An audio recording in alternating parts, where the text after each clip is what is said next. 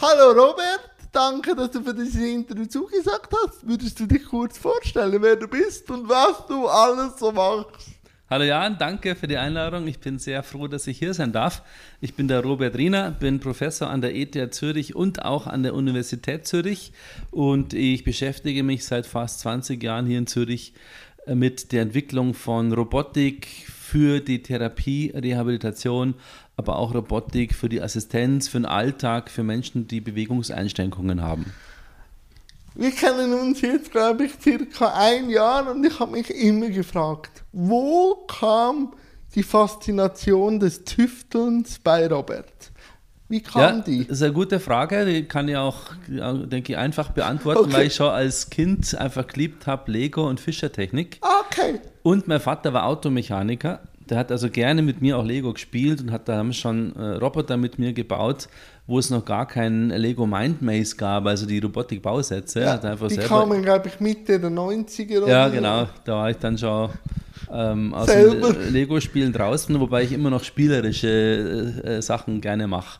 Und, ähm, und durch die Tatsache, dass mein, Auto äh, mein Vater Automechaniker war, ähm, habe ja, ja hab, das hat mich dann, glaube ich, auch genetisch geprägt irgendwie liebst du denn das Knobbeln, wenn etwas nicht aufgeht? Oder was muss ich mir darunter vorstellen? Wo geht dir dann das Herz auf? Ja, ähm, das liebe ich schon, wenn ich zum Beispiel mechanisch äh, was lösen möchte, dann äh, tue ich schon gerne äh, so lange rumtüfteln, bis sich das mechanisch äh, lösen tut. Ich bin also, ich bin auch Maschinenbauingenieur.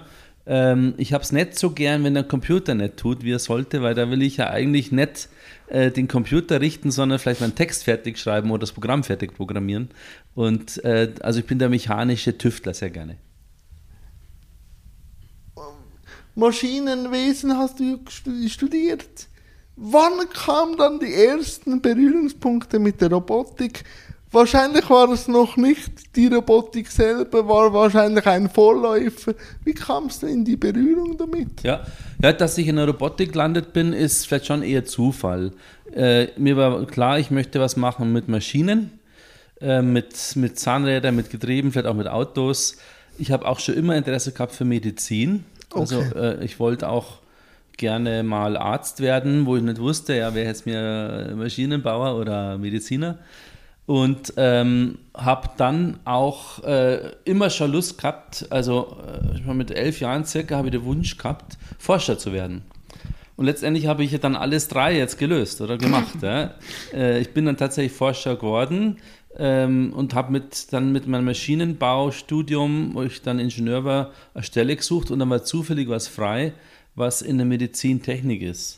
Und auch, das war auch schon in der Reha, aber noch keine Robotik. Da ging es um künstliche Stimulation der Muskeln bei querschnittgelähmten äh, Patienten. Mit Elektro. Genau. Mit, Stimulation. Äh, ja, genau, Elektrostimulation.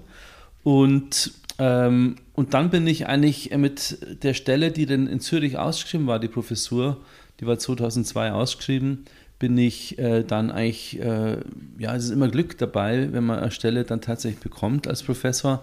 Und das war eine Stelle, wo ich dann die Möglichkeit hatte, wirklich Robotik zu machen, weil das Umfeld gepasst hat, weil schon äh, die ersten Therapieroboter hier in Zürich äh, schon gab und ich dann mit diesem Netzwerk da quasi mit einsteigen konnte. Was muss ich mir unter Therapieroboter vorstellen? Also, wenn ich an Roboter denke, kommen immer so eben Hollywood und so Roboter in den Sinn, aber da kann ich mir Ende der 90er, Anfang 2000er jetzt nicht so vorstellen. Was sind. Ja. Ja, die, äh, unsere Roboter schauen nicht unbedingt humanoid aus. Okay. Es vielleicht allerhöchstens ein Roboterarm, der dann an den menschlichen Arm festgebunden wird ähm, auf möglichst bequeme Weise. Und dann kann der Roboterarm äh, dem, Helch, dem menschlichen Arm helfen, ah. ihn, ihn, zu bewegen, gemeinsam mit ja. dem Therapeuten oder der Therapeutin. Und damit kann man halt dann die Bewegungstherapie, die man auch therapeutisch schon macht, verstärken, intensivieren. Man kann länger den Arm oder auch das Bein bewegen und damit die Therapeuten entlasten. Eben, wenn du gesagt hast, angefangen mit der Elektrostimulation, wann kam für dich so der Durchbruch, wo du gesagt hast, da, das ist jetzt wirklich so der Durchbruch, äh, ah, wo dich auch fasziniert hat, wo dann auch der Ärmel reingekommen ist, aber ab welchem Zeitpunkt gab es? Ja, äh, meistens ist das Leben nicht so richtig disruptiv. Ja. Sondern es ist eher ein kontinuierlicher Prozess, schon mit Stufen, Erfolgen, auch wieder mal Misserfolgen. Ähm, wie, gehst, wie gehst du mit Misserfolgen um? äh, ja, mit ich bin, wenn bei Misserfolgen bin ich, kann schon sagen, dass ich mal so einen Tag lang depressiv bin. Ah, okay. Und dann oder nicht schlafen kann, weil man halt dann sich dauernd äh, überlegt, wieso ist es so passiert, was hätte ich anders machen müssen, dass es nicht passiert wäre. Äh, noch schlimmer sind Belastungen, wenn es äh, Stress gibt mit Kollegen, Mitarbeitern. Äh, Wahrscheinlich auch. Meistens wegen Missverständnissen zum Beispiel. Und auch wenn noch viel Geld dabei ist. Oder ja, auch wenn man jetzt bestimmte Forschungsanträge äh, ähm, formuliert hat, wirklich dann Wochen bis Monate sich anstrengt, einen guten Antrag zu formulieren, den man einreicht, beim Schweizer Nationalfonds zum Beispiel, dann wird der abgelehnt, ja, dann bin ich ja fertig. Aber das Gute ist, ähm, mit dem Alter wird man damit ein bisschen abgehärtet und wenn man natürlich ein Labor hat mit mehreren Projekten, ja. ist ja nie so, dass alle Projekte gleichzeitig einen Misserfolg haben, sondern das hebt sich dann in der, gegenseitig auf. Und dann gibt es halt einen Misserfolg mal und, da, und am nächsten Tag ist dann ein, Paper akzeptiert in einem bekannten, berühmten Magazin, äh, zum Beispiel Nature oder Science, und dann ist man wieder happy und so hält sich das eigentlich ganz gut in der Waage. Und im Mittel bin ich damit eigentlich immer glücklich. Und kann das auch sein, dass es in der Wissenschaft auch den Misserfolg braucht, um für den, den Durchbruch zu schaffen? Ja, ja, noch mehr. Im Leben braucht es den Misserfolg, damit man wieder Erfolg haben kann. Es braucht die traurigeren Phasen oder die langweiligeren Phasen, damit man wieder Phasen hat, wo man Action hat und glücklich sein kann. Und wo kam für dich so der erste so Durchbruch, wo du gesagt hast, wo ich angefangen habe, hätte ich nie damit gerechnet, dass das am Ende so ja. rauskommt. Ja, das gab es schon öfters. Ich ähm, denke, das erste war sicherlich, das erste große war sicherlich die Stelle in Zürich, die Professur, okay. ah. wo ja Konkurrenten waren, viele. Äh, und dann wurden ein paar wenige eingeladen zum Vortrag und habe ich den Zuschlag bekommen sozusagen und die Stelle, das war ein Riesenerfolg. Dann drei Jahre später, weil die erste Stelle war erstmal befristet. Ah, ja, ja. ja. Und dann äh, hätte sein können, dass ich nach äh, spätestens sechs Jahren wieder gehen muss. Im schlimmsten Fall weg von der Forschung, wieder irgendwo in die Industrie oder ins Arbeitsamt zum Stempeln. Ähm, aber dann habe ich den zweiten großen Erfolg gehabt, das war, dass ich dann äh, unbefristete Stelle bekommen habe dann war auch familiär das Leben in festen Bahnen, dann konnte man mal ein, ein kleines Häuschen kaufen und dann war ich superglücklich. Und der nächste große Erfolg äh, war dann, denke ich, sicherlich der Cyberthlon, wo ich auch ähm, eigentlich eher aus einer ähm, waghalsigen Laune heraus gedacht habe, jetzt müssen wir mal so einen tollen Event überlegen, wo man Menschen mit Behinderung gegenseitig antreten lassen und den groß aufziehen mit, mit Medien und so weiter.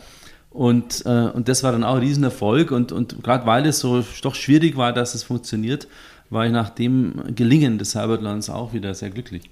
Bevor wir den Cybertlan noch genau hier diskutieren, will ich noch kurz einen Schritt zurück machen. Eben, du kamst von der technischen Seite zum Thema Behinderung gab es vorher schon noch Berührungspunkte mit dem Thema oder kamst du wirklich von der technischen Seite und so mhm. ins Thema rein? Ähm, ja, ich kam wirklich von der technischen, wissenschaftlichen Seite in die Thematik rein. Äh, wie gesagt, mit Zufall, dass es Robotik ist auch eigentlich, dass es Rehabilitation ist und, und, und was mit Menschen mit Behinderung auch zu tun hat. Ich werde oft gefragt von Journalisten, ja, was war mein Schlüsselerlebnis im Leben? Ja, und die wollen sowas hören wie, ja, dass mein äh, Vater einen Schlaganfall hat oder das Kind im schlimmsten ja. Fall was passiert ist oder ja. sowas. Da, damit kann ich dann zum Glück nichts bieten, aber ähm, es ist einfach die Begeisterung ähm, dafür, das Fach Körper, Medizin, aber auch ähm, was äh, mit Menschen mit Behinderung zu machen, wo man wo ich sehr viel gelernt habe, weil ich äh, eben bis zu meinem Doktorat nie mit Menschen mit Behinderung zu tun hatte. Was hast du gelernt von Menschen mit Behinderung? Ja, ich habe äh, das Schönste, was ich gelernt habe, ist, dass es Menschen sind. Und das ist gar nicht so selbstverständlich, die Sichtweise, weil viele Leute einfach eine Hemmung haben, wenn sie nie mit den Menschen mit der Behinderung zu tun hatten und denen aus dem Weg gehen und gar nicht merken, dass die Menschen, egal ob im Rollstuhl oder nicht oder mit Prothese oder ohne Prothese, dass alle genau gleich ticken und alle haben ihre Macken, alle haben ihre positiven Seiten. Das habe ich gelernt. Wieso kommen die Hemmungen? Hast du dir da auch schon Gedanken gemacht? Ist es, was ich immer wieder feststelle, auch die Auseinandersetzung mit dem Zerfall und mit dem, vielleicht auch mit dem Alter, mit der Behinderung, weil irgendwann sind wir irgendwann mit Behinderung konfrontiert. Ist es das? Ja, also, oder? Also, ähm, es gibt verschiedene Theorien wahrscheinlich. Also ich, äh, ich, sage mal zwei. Eine, die ist eher ein bisschen extremer und die mhm. andere ist eher normaler. Beide gerne. Ja, die extremere ist die, dass natürlich die jungen Leute schon im Kindesschulalter falsch erzogen werden, ja? dass äh, vielleicht ihr Umfeld und ihre Eltern auch schlecht reden über Behinderte. Ja. Und, ähm, und dass die oder auch aktiv oder auch mehr oder weniger unbewusst vermieden werden, dann äh, eine Begegnung mit Menschen mit Behinderung, egal ob physisch oder äh, kognitiv. Ähm, und, und dann lernen die Kinder quasi dieses falsche Verhalten von den Eltern. Und die andere Erklärung ist die normalere, und ich denke, beide, beide treffen mehr oder weniger zu, je nach Umfeld, je nach Einzelperson. Und die normalere ist einfach die, dass ja ähm, eigentlich zum Glück, sei jetzt mal, äh, Menschen mit einer sichtbaren Behinderung nicht so häufig sind. Also in der Schweiz sind ca. 15 Prozent der Menschen haben äh, äh, eingetragene Behinderung, aber die sieht man vielleicht nicht, weil das vielleicht was mit Gehör zu tun hat ja. oder mit, ähm, mit einer Prothese, die man nicht sieht und so weiter. Und so kann es sein, und bei mir war es so, dass ich halt bis zum Doktorat keinen kannte mit einer Behinderung. Einmal war ein Schulfreund, der hatte äh, Orthese getragen, weil ein Bein deutlich kürzer war, ja, aber es war nicht weiter tragisch also, oder, oder nicht auffällig. Und, ähm, aber, aber die meisten ist es, oder häufig ist es wirklich so, dass man einfach zufällig nicht konfrontiert wird mit Menschen mit Behinderung. Und dann ist es auch wieder was ähm, quasi Normales, sag ich mal, dass ähm, Leute ähm, ähm, komisch reagieren, wenn etwas anders ist, wie sie gewohnt haben. Das ja, bei allen. muss ich auch sagen. Ich reagiere ja. auch auf, etwa, also auf jemanden, den ich noch nie gesehen habe, anders, wie wenn ja. ich immer jemand sehe. Oder? Das, der Mensch ist ein Gewohnheitstier und das ist ja vieles zu verwenden. Ne? Wenn du als Kind dauernd Weihnachten feierst im gleichen Wohnzimmer ja. mit den Eltern und Großeltern, wenn dann wehe dann die Großeltern mal nicht dabei ist, dann, dann ist, das, dann weinen die Kinder. Dann, das ist anders. Das dann ist der Zauber ja? der Weihnacht ja. nicht mehr der gleiche. Und, und selbst die Leute, äh, äh, ich hatte ich, äh, eine, eine, die Großmutter von meiner früheren Freundin, die äh, war sehr, sehr, ähm, die war sehr alt. Ja. Die hat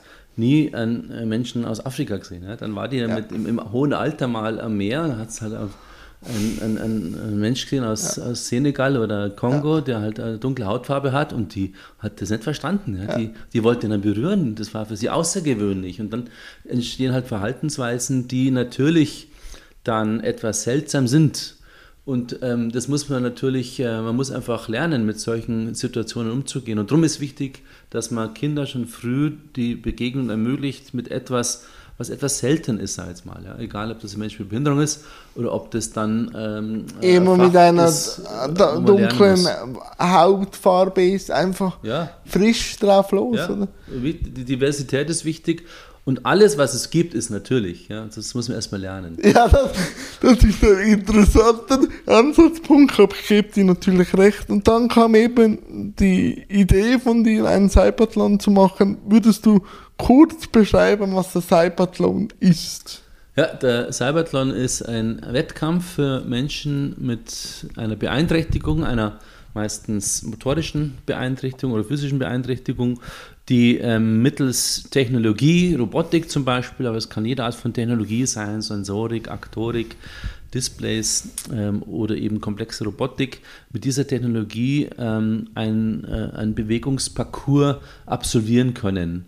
Und äh, die Piloten, wie wir die ähm, teilnehmenden äh, Athleten nennen, sind eben äh, dann nicht alleine auf einem Parcours, sondern treten dann äh, je nach Rennen gegen einen oder drei andere. Also immer Rennen mit zwei oder vier Personen, wo sie dann gegenseitig antreten und der Pilot mit der besten Übung und dem besten Gerät, der ähm, gewinnt dann hoffentlich das Rennen. Aus anderen äh, Fachkreisen oder wie muss ich mir das vorstellen? Die äh, Piloten sind, ähm, klar, das ist äh, je nach Disziplin äh, verschiedene Beeinträchtigungen und die Disziplinen, die wir haben, sind auch verschieden. Wir haben angefangen mit sechs Disziplinen, zum Beispiel ein äh, Rennen mit einem motorisierten Rollstuhl oder einer motorisierten Knieprothese oder ein äh, Velo, mit, wo die Muskeln künstlich angetrieben werden durch Elektrostimulation. Und, äh, und die Teams kommen aus verschiedenen Fachgebieten, das sind dann Prothetiker, oder Rollstuhlexperten, Robotiker, Elektrotechniker. Die Teams sind verschiedenste Leute aus technischen und auch medizinisch-therapeutischen Disziplinen. Und der Pilot ist natürlich, je nachdem, was für Rennen er teilnimmt, ist es halt jemand mit einer Querschnittlähmung oder ähm, äh, einer Amputation und so weiter. Weshalb der Wettkampfaspekt? Ja, der Wettkampfaspekt ist einfach äh, gut, weil er Spannung und Atmosphäre, Emotionen erzeugt. Äh, durch einen Wettkampf schafft man halt dann auch ähm, Leute in ein Stadion zum Beispiel zu kriegen. Mhm. Und wir haben auch den ersten Cybertron in einem großen Stadion in der Swiss Arena ähm, organisiert und das Stadion war ausverkauft mit 5000 Plätzen circa. Und, äh, und durch diesen Wettkampf hat man halt eine Spannung. Durch Robotik macht man Leute neugierig und damit, mit diesen Tricks, sage ich jetzt mal, schafft man halt auch Leute in ein Stadion zu kriegen, die eben keinen Bezugspunkt zum Thema Behinderung haben. Wo du die Idee hattest, wie kam die an bei Kolleginnen auf der ganzen Welt? Musstest du viel Überzeugungskraft leisten oder waren die Feuer und Flamme? Ja, war sehr gemischt, aber überwiegend sehr positiv. Ach, cool. Die meisten haben gesagt, wow, cool, sowas braucht's ich konnte mir schon beziehen auf die Paralympics, obwohl ja. wir uns schon unterscheiden dahingehend, dass wir ähm, kein sportlicher Wettkampf sind, wo es um den schnellsten und die, die stärkste Athletin geht, sondern es geht um äh, Rennen, wo man alltagsrelevante Aufgaben löst zum Großteil. Wie zum Beispiel? Äh, wie zum Beispiel Treppensteigen mit einem Rollstuhl oder Rampe raufgehen mit einem Exoskelett, also einer Orthese oder Frühstück vorbereiten mit einer Armprothese. Und, ähm, und, und, und, da unterscheiden wir uns also von der Paralympics. Äh, und, äh, und damit konnte ich, äh, aber trotzdem konnte ich Paralympics immer als Beispiel erwähnen. Ja. Ähm, so waren die meisten Kollegen oder auch Leute aus dem Alltag, Freunde, waren begeistert von der Idee. Es gab aber auch Skepsis. Ja? Zum Beispiel bei den Sponsoren am Anfang war so, die haben dann nicht gewusst, ja, passt es in mein Themengebiet? Weil die Sponsoren haben halt gesagt, ja, wir fördern schon Sport, aber jetzt nichts mit Behinderung. Oder sie haben gesagt, wir fördern schon äh, Robotik, aber, ähm, aber nicht äh, Wettkampf, genau. Und die wussten nicht, wie sie es einordnen sollen. Mhm. Und dann musste man halt äh, mal eine äh, große Generalprobe machen, die war über ein Jahr vor dem Hauptevent und dann waren irgendwann doch alle Sponsoren begeistert und am Schluss haben wir eigentlich sehr gut und, und doch letztendlich im Nachhinein gesehen einfach die Sponsoren gewonnen, also das nötige Geld zusammen gehabt. Beim Cybertron sieht man ja immer auch so Projekte, die eben gegeneinander antreten. Jetzt mal, äh, wenn ich einen Spezialist wie dich frage, wenn man jetzt ein Projekt sieht beim Cybertron, das, das vielversprechend ist, wie viel braucht es noch, bis es aus deiner Werkstatt rauskommt und alltagstauglich ist und ja, wie lange dauert das? Ja, es dauert meistens schon sehr lang und die Leute, ähm, die im Gebiet nicht arbeiten, die, die unterschätzen das. Mhm. Äh, also selbst wenn man ein Gerät hat, wo im Labor funktioniert, ähm, also wenn wir unsere Labordemos machen mit den Geräten, dann fragen die Leute gleich, ja, wo kann ich das kaufen? Genau. Aber es dauert oft noch weitere ähm, vier bis zehn Jahre, bis so ein Gerät dann wirklich tauglich ist für eine Serienproduktion und für den Verkauf in, in eine Klinik oder in, in, äh, in einen Geräteschuppen von einem Rollstuhlhersteller mhm. und so mhm. weiter. Und das liegt daran, dass halt die Geräte erstmal nur im Labor funktionieren. Ja? Da brauchst du einen Ingenieur oder mehrere Ingenieure und Techniker, die das Gerät erstmal bedienen können. Dann sind die Geräte vielleicht noch gar nicht zugelassen von Swissmedic oder äh, verschiedenen Stellen, je nach Land äh, die nötig sind, um ein Produkt zuletzt äh, verkaufbar zu machen. Und dann sind sie, äh, man braucht da meistens auch noch bei den Therapiegeräten zumindest einen Nachweis der nicht nur Funktionalität, sondern auch der Effektivität bei den Menschen Bei den Patienten zum Beispiel. Ja, und ich kann mir auch vorstellen, oder in deinem Labor ist auch ein abgesteckter Raum und alles. Genau. Wenn es dann rausgeht und in den Alltag ist es dann noch mit Wetter, mit Nässe, mit Wärme. Ja. Äh, Auch noch einen großen Aspekt. Genau, die Geräte müssen zuverlässig und robust werden, also mechanisch und elektrisch und auch von der Bedienbarkeit. Es muss, äh, darf keine Fehler erzeugen bei der Bedienung. Und ähm, noch auch fast am wichtigsten vielleicht ist, man muss die Komponenten so gestalten, dass man sie, die Geräte kostengünstig herstellen kann, weil sonst sind sie zu teuer und dann kann es natürlich keiner sich leisten. Welche Produkte stehen jetzt bei dir so äh, auf der Kippe für so zum Rausgehen? Gibt es da schon? Ja, ähm, wir haben natürlich einige in der Vergangenheit, Ja. äh, kann ich ganz kurz Ja, erwähnen. Äh, die, äh, der erste, das erste größere Gerät, wo wir äh, zum Produkt gemacht haben, war der sogenannte Armin. Das ist ein Armtherapieroboter Mhm. für die Behandlung von zum Beispiel Patienten mit Schlaganfall, ein Therapiegerät. Und das wurde dann von einer Firma in der Schweiz äh, kommerzialisiert und ist heute auch kommerziell erhältlich. Das hilft, glaube ich, um dem Gehirn ein bisschen wieder Bewegungen aufzuzeigen, oder? Ja, man lernt wieder neue Bewegungen, man baut aber auch Muskeln auf und ähm, verhindert oder äh, beugt, beugt eigentlich äh, ähm, auch, auch äh, Gefäß. Ähm, äh, Erkrankungen vor oder, oder Druckgeschwüren, wenn zum Beispiel, wenn, er, wenn man auch bei äh, Laufbahntherapie macht zum Beispiel. Ähm, also es, für, es reduziert einfach viele Symptome und äh, schafft es wieder, dass man Bewegung neu lernt. Wo steckt gerade das Exoskelett? Ja, das ist das nächste, wo wir dann kommerzialisiert haben. Da haben wir dann eine eigene Firma gegründet, äh, Spin-off-Firma von ETH, wo zwei meiner damaligen Mitarbeiter jetzt leiten. Ähm, und äh, das ist ein Exoskelett, heißt MyoSuit und die Firma heißt MyoSwiss. Und die, ähm, äh, das Exoskelett ist ähm, relativ weich und leicht, wiegt nur 5 Kilo samt allem, samt Batterie sogar, Computers drinnen und Motoren und weiter und so weiter. Und ähm, ist auch relativ günstig, wenn man es vergleicht mit, Vergleich, mit, mit anderen Produkten in, dem, in diesem Segment.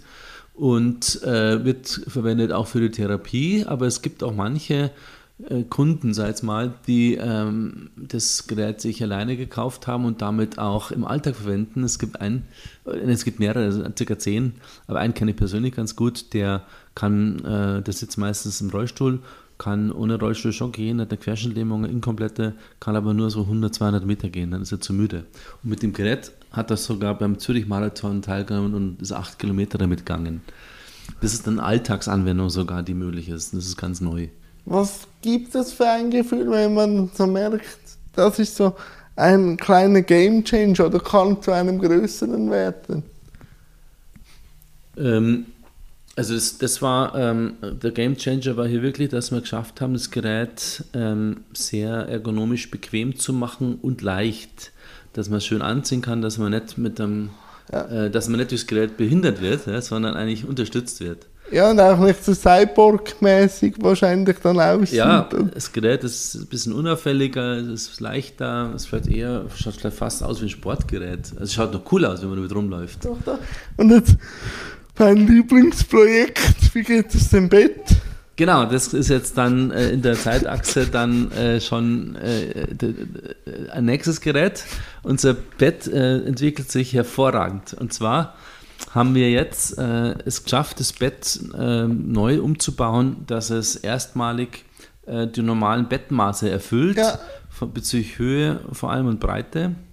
Und, äh, und damit passt unser Schaukelbett, das ist ein Bett wo mit Motoren, wo äh, äh, jemanden in Schlaf wiegen kann. Und das passt jetzt in ein normales Zimmer, ja, als Einzelbett erstmal. Doppelbett haben wir jetzt noch keins, aber das steht auf der Liste. Und jetzt können wir mit dem Bett tatsächlich äh, sehr leise bewegen. Wir haben neue Motoren gefunden, wo äh, wirklich lautlos jetzt äh, man in Schlaf gewiegt wird. Und wir haben jetzt eine erste Studie gemacht mit einem einzelnen Patienten, das ist ein kleiner Junge, elf Jahre alt, äh, der äh, Stoffwechselerkrankung hat. Und die Eltern äh, von dem Jungen sind auf mich zukommen, weil der kann nicht schlafen. Der äh, schlaft nur in kleine Portionen über den ganzen Tag verteilt und nachts ähm, kann er nicht schlafen, hat teilweise auch Schmerzen und, und ist auch ähm, gelähmt, fährt im Rollstuhl, ist also schwer gelähmt sogar, ist aber kognitiv fit. Und die Eltern haben mich angerufen und gesagt, ja, unser Sohn schlaft, wenn wir mit dem Nachtzug nach Hamburg fahren. Und da schlaft er dann fast durch. Und dann haben wir gesagt, ja, machen halt ein Bett, wo äh, das Bewegungsmuster vom Zug nachahmt und auch das Geräusch vom Zug. Und das Bett haben wir jetzt im Februar dieses Jahr äh, zu der Familie nach Hause gestellt. In Bern wohnen die. Und ähm, da haben wir die verschiedenen Bewegungsmuster eingestellt. Und erstmal äh, hat es keine Reaktion gegeben. Dann gab es mal ein Bewegungsmuster im März oder April war das, wo äh, dann der Junge äh, schlafen konnte. Aber nur zwei, drei Nächte und dann ist es wieder verwaschen, weniger ja. deutlich gewesen, hat wieder schlechter geschlafen. Und dann haben wir im Juni ein Muster äh, gefunden, wo super funktioniert und seit Juni schlief er durch. Bis gestern haben wir das Bett wieder äh, weggenommen. Leider, weil wir es für die nächste Studien brauchen. Und äh, die Eltern waren ja, schon traurig, die würden gerne das Bett kaufen, wenn man es käuflich hätte. Und der Till ist dem, dem Lastwagen, der das Bett abgeholt hat, mit seinem Rollstuhl noch hinterhergefahren, weil er sich eigentlich nicht trennen wollte von dem Bett. Äh, das Wiegen ist wahrscheinlich eben, weil man schon als Kleinkind gewiegt wird. Ist es so im Mensch verankert? Ja, äh, das weiß man nicht wirklich. Es gibt verschiedenste Theorien, dass man schon im äh, Mutterleib bewegt wird durch das Gehen der Mutter oder die Bewegung der Mutter. Ähm, äh, es gibt viele Erklärungen basieren auf das Bewegen der Mutter, wenn das Kind noch im Mutterleib ist. Vielleicht auch das Wiegen, aber da weiß man dann nicht, ob war erst die Henne oder das Ei. Ähm, und das kann man auch schlecht schlecht, ist schwierig zu erforschen. Ja. Man weiß aber, dass Bewegung hilft, bei Kindern auf jeden Fall und bei Erwachsenen gibt es jetzt erst die ersten Studien von der Gruppe aus Genf und auch von meiner Gruppe in Zürich, wo wir nachweisen konnten, dass es bei Erwachsenen auch funktioniert. Das heißt, was heißt funktioniert? Dass man durch Wiegebewegungen besser schlafen kann.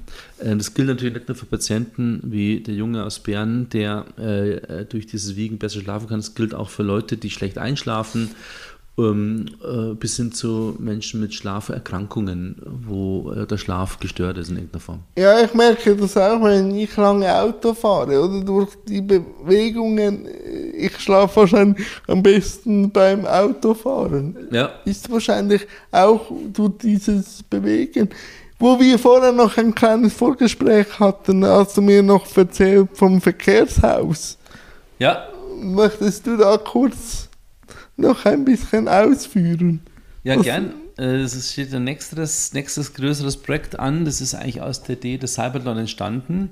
Aber die Idee des Cybertron ist, äh, sind eigentlich zwei Sachen. Das eine ist, dass wir damit die Entwicklung besserer Technologie fördern wollen, die an, die gemeinsam mit den Nutzern, mit den Menschen mit Behinderung entwickelt wird. Also es geht um die Förderung von Technologieentwicklung, aber auch um Inklusion, weil wir Leute zusammenbringen, weil wir Begegnungsfläche ja. schaffen. Und eben das, was wir vorher genau. besprochen genau. haben, dass es eben im Alltag zu wenig passiert. Genau, und das, ähm, dieser Aspekt des Sabatlon äh, haben wir jetzt äh, zusätzlich mit dem neuen Event, wollen wir das fördern. Und das ist eine, eine Ausstellung, die wir planen gemeinsam mit dem Verkehrshaus in Luzern das ist übrigens das Museum der Schweiz mit den meisten Zuschauern pro Jahr. Und, äh, und sehr attraktiv. Also jedes Mal, wenn ich dort bin, schauen wir noch äh, Abteilung an und bin begeistert und komme immer danach zu spät zum nächsten Termin. Die alten Lokomotiven, oder? Ja, und dann äh, Flieger natürlich und Schiffe und Modelle. Ich bin auch Modellbauer mm. als Hobby. Und ähm, die, also das Verkehrshaus wird äh, mit, gemeinsam mit mir und dem, der Schweizer Pflegerstiftung äh, 2024 ein Pavillon eröffnen im Innenbereich des Verkehrshauses. Und der Pavillon äh, hat dann ähm, Ausstellungselemente, Demonstratoren, wo wir äh, dann äh, verschiedene Technologien vorstellen und auch Inklusion fördern, weil dort dann auch äh, Mitarbeiter oder Studenten mit Behinderung aktiv werden sollen. Und wir wollen da einfach äh, Leute auch zusammenbringen mit und ohne Behinderung und damit was für die Inklusion tun. Das Thema Inklusion, du bekommst ja viel mit, auch weil du in der Welt herumreist. Wenn man jetzt so sieht, wo ist die Schweiz im Vergleich zu den anderen Ländern, die du auch bereist oder Kontakt hast zum Thema ja. Inklusion? Äh, die, Schweiz ist sehr weit, aber noch lange nicht weit genug, weil je nachdem auch, wie man Inklusion betrachtet. Genau. Weil für die meisten Leute, die jetzt keine Bindung haben, ist Inklusion, dass man sagt, ah, jetzt denken wir mal dran, dass wir den Jan auch zum Essen einladen und ins Kino mitnehmen. Ja? Obwohl ja. er einen Rollstuhl hat, den nehmen wir jetzt mit, oder? Genau. Und dann ist für die Inklusion abgehakt. Aber das reicht nicht. Da ist die Schweiz vielleicht relativ gut da, wir haben ein Verständnis da. Ich denke, ich würde mal sagen, ich würde mal äh, behaupten, dass die, die, die meisten Schweizer äh, Menschen mit Behinderung nicht aktiv diskriminieren. Ja? Nein. Das ist vielleicht in anderen Ländern äh, schlimmer. Und wahrscheinlich haben wir auch eine gute Sozialversicherung ja. und alles. Ja, und wir haben bisschen Geld und damit ja. kann man auch bisschen was tun. Aber wo halt Inklusion leider noch nicht genügend passiert ist, in allen weiteren Aspekten des Lebens. Das geht ja schon los in der ähm, Betreuung von Kindern im Kindergarten und in der Schule. Ja, in der Schule wird immer noch eher äh, Separation betrieben, indem man halt dann Klassen macht nur mit Behinderten oder ja. Sportunterricht vielleicht dann ohne Behinderten Leuten und, äh, und, und da ist, äh, wird Inklusion noch nicht richtig betrieben. Und warum? Ja, weil das natürlich sehr viel kostet.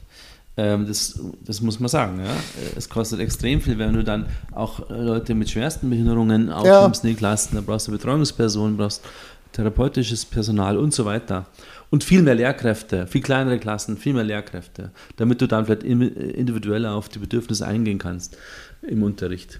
Und dann geht es ja weiter auch im Berufsleben. Ja? Wir sind natürlich eine performanceorientierte Gesellschaft und äh, wenn jetzt ein, äh, ein, Personalchef oder Firmenchef die Wahl hat, äh, jemand ohne Rollstuhl äh, einzustellen, der ähm, vielleicht auch motorisch vielleicht von Händen einfach schneller ist, um äh, Montagearbeiten zu machen oder jemand mit Rollstuhl und einer ähm, spastischen Hand, dann äh, wird er wahrscheinlich den ohne Behinderung nehmen, weil er halt ähm, letztendlich dann erfolgreicher ist und weil es halt, muss man auch dazu sagen, doch auch vielleicht ums Überleben der Firma geht. Und man kann das aber kompensieren, ja, auch wieder mit Geld. Ja, durch Unterstützung, und da muss der Staat eingreifen, durch Unterstützungsmethoden, durch ähm, aber auch andere äh, Umgangsmethoden in den Firmen, andere Fertigungsmethoden. Man kann gewisse Nischen finden. Alles mit Aufwand verbunden und Kosten, muss man klar sagen. Ja, und halt auch was, äh, bauliche Maßnahmen, oder? Wenn, ja. das sehe ich oft, oder wenn jemand sagt, ja, ich möchte jemanden mit Behinderung anstellen, aber ich muss dann das und das und das noch umbauen dann merke ich dann eben schon, da haben viele skeptisch, äh, eine skeptische Haltung, oder? Ja, äh, es ist tatsächlich so. Äh, ich kenne auch manche Architekten, die sind da etwas auch mal zurückhaltend und dann hört man halt oft, ja, nur wegen den zwei Behinderten muss ich jetzt da äh, Rampe hinbauen. Äh. Ja, aber wenn die dann mal ähm, ins Restaurant gehen und nicht ihre Lieblingstatar bekommen, dann meckern sie, oder? Und der Koch sagt ja, nur wegen ihnen mache ich die Tatar doch nicht so. Ja, ja. Die, Leute, die Leute sind halt da Egoisten. Und, aber ich versuche dann immer die Barrierefreiheit gesellschaftlich zu diskutieren, weil eben Familien bra brauchen Barrierefreiheit, wenn sie mit dem Kinderwagen unterwegs sind oder werden dankbar dafür. Und eben im Alter sind wir alle irgendwann irgendwo behindert. Und das verstehe ich dann nicht, warum man es uns in die Schuhe schiebt, die Barrierefreiheit. Weil eigentlich hilft es ja jedem und jeder. Ja, ist so. Es gibt sehr viele Beispiele, wo die Einführung von Technik oder von, von äh, barrierefreien Umgebungen zum Beispiel ähm, für alle Vorteil wurde. Ja? Die Niederflurtram. Ja? Ich, ja. Ich gehe am liebsten in den Eingang rein, weil es einfach gemütlicher ist und wenn ich einen Koffer dabei habe, erst recht. Ähm, es gibt auch die, die Wasserhähne heute, die ja Standards sind, wo man so hebt.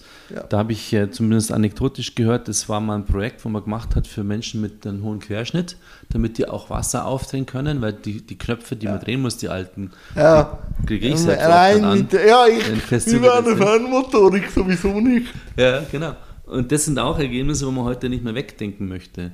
Ähm, es sind viele Beispiele, wo es vorteilhaft ist. Aber was ja viel wichtiger ist, eigentlich, es geht gar nicht darum, ähm, auch den äh, Leuten ohne Behinderung zu helfen, sondern man muss einfach wertschätzen, dass jeder Mensch äh, ähm, äh, Lebensqualität verdient. Und wieso soll ich irgendwo eine Trennlinie machen und sagen, ja, die ja. 90 Prozent schon, aber die 10 Prozent nicht und dann machen wir aus den 10 Prozent äh, 20 Prozent, dann sparen wir was oder machen wir 5 Prozent, aber wieso machen wir nur 5%, äh, die wir ignorieren, wieso machen wir nicht 2%, die wir ignorieren? Also müssen wir, man muss 0% machen. Also jeder Mensch hat, äh, verdient eine Lebensqualität. Ja, und ich sage dann immer auch, wenn ich, manchmal tue ich das, dass ich in Restaurants gehe, die, da ich weiß, dass es nicht barrierefrei ist. Ja. Und ich gehe, also ich beiß dann in den sauren Apfel und mache dann, dann möglich.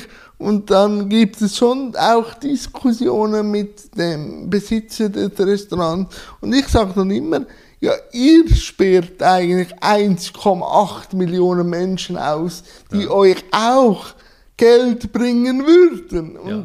und da könntet ihr extrem viel an Potenzial äh, reinschöpfen, wenn man da nur eine Rampe machen würde. Oder? Ja. Vielleicht sind sogar noch mehr Leute, weil die Leute mit Rollstuhl kommen mit ihren Freunden. Ja die ohne Rollstuhl sind und die würden äh, sonst nicht kommen. Wenn man jetzt noch ein bisschen in die Zukunft schaut, äh, in die Glaskugel, wohin äh, bewegt sich die Technik? Welche Ideen stehen jetzt noch nicht spruchreif, aber so die Ansätze, wohin geht's? Ja, die meiste Technik, die wir heute anwenden, die zwar cool ausschaut, ist ähm, noch nicht so gut genug. Also muss viel optimieren noch, viel Optimierungsaufwand.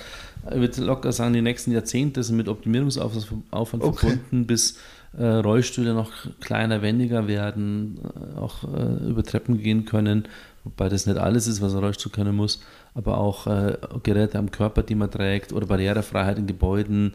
Äh, da ist einfach noch viel äh, Feinarbeit zu machen. Was sollte deiner Meinung nach ein Rollstuhl tun und können?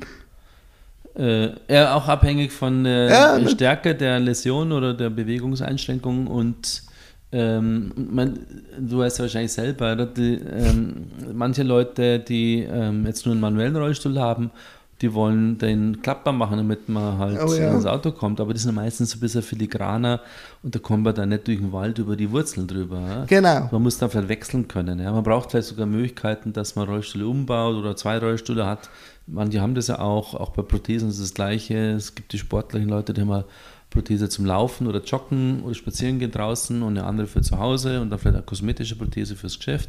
Und so ähm, braucht es eine gewisse ähm, Vari Variation von den Technologien auch. Ja. Also einfach extrem viel noch an Feinarbeit nötig, damit die Sachen auch funktionieren und akzeptiert werden. Ja, und ich denke auch eben mit viel auch Engagement und immer wieder erzählen und Leute ins Boot holen und eben, ja. darum glaube ich schon, der Cybertron 2024 im Oktober und auch der Pavillon ähm, vom Verkehrsamt auch 2024. Ja. Da geht einiges. Äh, sind sicher so für die Stimulation der Gesellschaft enorm wichtig. Ja, das ist auch das, äh, worum es geht auch. Ähm, es geht nicht nur darum, jetzt Barrieren abzubauen in der Umgebung, physische Barrieren, ja. indem man Rampen zum Beispiel baut statt Treppen, indem man bessere Rollstelle baut, sondern es geht vor allem darum, Barrieren in den Köpfen abzubauen. Und eine neue Haltung zu generieren, oder? Ja, genau. Wahrscheinlich. Ja, dass die Leute einfach, ähm, dass man eigentlich gar nicht mehr über Behinderung reden muss, weil es so quasi äh, normal ist, ja, alltäglich ist. Oder wenn schon so reden, dass es einfach eine Vielfalt ist, ja. aber genau. nicht negativ konnotiert, sondern es ist wie ein zusätzliches ja. Attribut. Ja, so nach dem Motto, ähm, Kannst du Volleyball spielen? Ja, nein. Kannst du Treppen steigen? Ja, ja nein, oder? Genau. Ja, packt man es halt ab. Nein, Robert, wir haben knapp 40 Minuten. Ich höre mit meinem Setting durch. Gibt es aber von deiner Seite an mich noch ein, zwei Fragen? Feuerfrei. Ja, ja das ist äh, sehr gut. Aber ich ähm, gerne frage ich dich zum Beispiel, ähm, wo siehst du bei äh, im Alltag, wenn du vielleicht gerade in Umgebungen bist, wo ähm, du Leute triffst, die dich noch nicht kennen, also äh, am Bahnhof oder im Geschäft oder im Restaurant, ähm, wo begehst, zwei Fragen, ja, ja. Was, wo begegnest du tatsächlich Inklusion, ja, wo vielleicht jetzt, wo, wo die Leute, die Zuhörer nicht so erwarten ähm, und wo äh, begegnest du aber auch positive Sachen, die man vielleicht ohne Behinderung gar nicht erleben würde? Ähm, ich sehe das oft bei Leuten im künstlerischen Bereich, so in Theatern und so, die jetzt sich durch ihr Haus, das schon fast 100 Jahre da ist, aber die sind viel offener, weil sie mit der Kunst und auch vielleicht Philosophie und so einfach schon diverser denken und auch eben wenn ihr äh, Spielhaus nicht trostzugängig ist, haben sie trotzdem die Haltung, es möglich zu machen und sich immer wieder auch der Inklusion auch auf technischer Ebene zu nähern. Das habe ich gemerkt bei so ja. Theatern oder bei Künstlerinnen oder Kunsthäusern ja. ist die Inklusion schon fortgeschrittener im Kopf. Ja. Die können es manchmal nicht eben wegen, weil das Theater schon 100-jährig ist und noch nicht so barrierefrei ist, aber im Kopf ist bei der Kunst schon noch viel da. Ja, super. Jetzt hast du mit dem Positiven erst begonnen und jetzt müssen wir mit dem Negativen äh, enden, aber es muss nicht ganz negativ sein, weil äh, ich glaube, es ist wichtig, dass man sagen spricht, damit die Leute, die was äh, vielleicht entwickeln, äh, auch wissen, wo die Probleme vielleicht liegen. Ja, ich wünschte mir einfach, oder mir nützt es nicht, wenn es ein neues Gebäude gibt. Ja und dann komme ich und will das anschauen und dann heißt es, oh, wir haben euch vergessen, es tut uns mega leid, aber das ging jetzt vergessen. Und dann sage ich einfach, in jeder Baukommission sollte mehrere Menschen mit Behinderung da sein. Es geht einfach die, um die Sichtweise, um unsere Realität. Darum ist ja auch das SBZ in Notwil so rostelgängig, weil wo es gebaut worden ist, äh, Herr Zech einfach Menschen mit Behinderung beim Prozess ja. dabei hatte. Ja. Weil es nützt nichts, wenn man einfach mit den Normen, die man mal festgestellt hat, äh, rangeht, sondern der Blick eines Menschen mit Behinderung ist anders wie die Normen, die man reinschreibt. Ja, genau, richtig. Und dann sind die Normen vielleicht auch nicht ganz so ähm, äh, zu Ende gedacht, ja. weil es ist vielleicht dann auch die Funktion des Gebäudes wichtig, welche Leute sind dort vor allem aktiv und dann kann man das anpassen besser. Und ich sehe immer, wenn es genormt ist, also mhm. ich kenne ja die Normen langsam, ja. aber wenn dann der Abfallkübel auf dem WC auf dieser Seite ist, dann weiß ich schon, da hat kein Mensch mit Behinderung, ob sich äh, mit Sehbehinderung oder auch mit Körperbehinderung daran gearbeitet. Man hat aber die Normen einfach berücksichtigt, die sind. Ja. Wie geht da die ETH mit äh, Barrierefreiheit? Ihr habt ja jetzt eben ein Tool geschaffen, äh, ETH Barrierefreiheit. Was muss ich mir darunter vorstellen? Ja, es ist auch eine, eine größere Kommission, mhm. ähm, wo auf verschiedensten Ebenen jetzt versucht, die ETH barrierefrei zu machen. Ähm, wo teilweise nicht so einfach ist, weil das Gebäude ist sehr alt, Eben. 150 Jahre alt, äh, Split-Level-Bauweise, überall Treppen, ähm, es geht aber nicht nur um die physischen Barrieren ja. wie Treppen, sondern auch ähm, äh, Signalisation, also Wegschilder für Leute, die vielleicht auch nicht so gut sehen können, ähm, Vorlesungsbetrieb. Wie äh, muss man die machen, dass auch gehörlose oder gehörbehinderte Leute folgen können, ähm, ja, bis hin zu äh, Schutzmaßnahmen, ja, wenn man, wenn man Gebäude evakuieren muss, ja, dann kommt die Alarm und Durchsage und ja. jemand ohne Gehör, der vielleicht allein im Zimmer hockt, hört es gar nicht. Das ja. wird alles in der ganzen Breite durchdacht. Es sind auch wenige zwar, aber vereinzelt auch wieder immer wieder Leute mit Behinderung auch äh, mit dabei, damit man da nichts vergisst. Das ist eben gut ein Miteinander, oder? Weil dann wird es divers. Wenn man miteinander den Weg geht, wird der Trampelpfad plötzlich breiter. Ja. Danke, Robert, für dieses nette und immer mit dir sehr erleuchtende Gespräch. Ich wünsche dir schöne Ferien in Schottland. Ja, Genieß es und wenn du ein Whisky trinkst, denk an mich. Ja. Bis zum nächsten Mal. Danke, Robert. Vielen Dank, Jan. Danke.